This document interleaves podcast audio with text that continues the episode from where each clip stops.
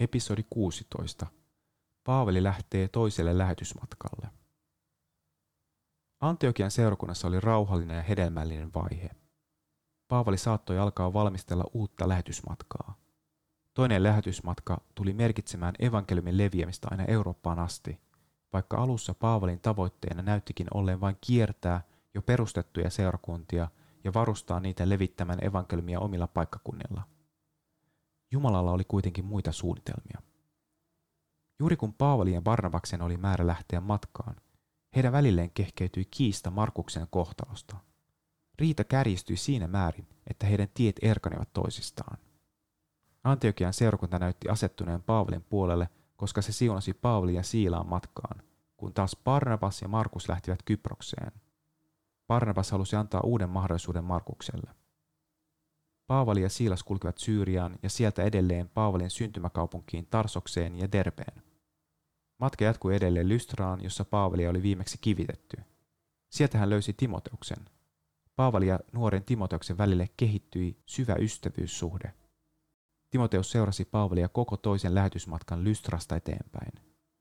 Paavali joustavuudesta kertoo se, että hän antoi ympärileikkauttaa puoliksi juutalaisen Timoteuksen – hän ei halunnut ympärileikkaamattomuuden tulevan esteeksi Timoteukselle, kun hän evankelioisi juutalaisia. Kun Paavali suunnitteli työn jatkamista Aasian väkirikkaassa maakunnassa ja sen keskuksessa Efesoksessa, pyhähenki esti suunnitelman. Syynä oli sairaus, joka esti matkan Aasian maakuntaan. Siksi hän kääntyi Phrygian ja Galatian suuntaan. Siellä saivat alkunsa seurakunnat, joille hän myöhemmin kirjoitti galatalaiskirjeessä – Nämä tapahtumat kertovat Jumalan johdatuksesta, vaikka Paavali ei aina ymmärtänyt, mihin suuntaan pyhähenki oli häntä viemässä. Paavalin matka johti Eurooppaan. Paavali saapui laivalla Filippiin, joka oli roomalainen siirtokunta. Kaupunki oli tapojensa ja elämäntyylinsä puolesta Rooman pienoismalli. Sapattina he lähtivät etsimään juutalaista rukouspaikkaa, koska kaupungissa ei ollut synagogaa. Siellä oli koolla vain muutamia naisia – Paavali puhui heille ja Herra avasi Lyydia-nimisen naisen sydämen ottamaan vastaan evankeliumin. Hän ja hänen koko perheensä kastettiin. Lyydia halusi osoittaa vieraanvaraisuutta Paavalia ja hänen seuruettaansa kohtaan, majoittamalla heidät kotiinsa. Uusi työ oli saanut pienen alkunsa.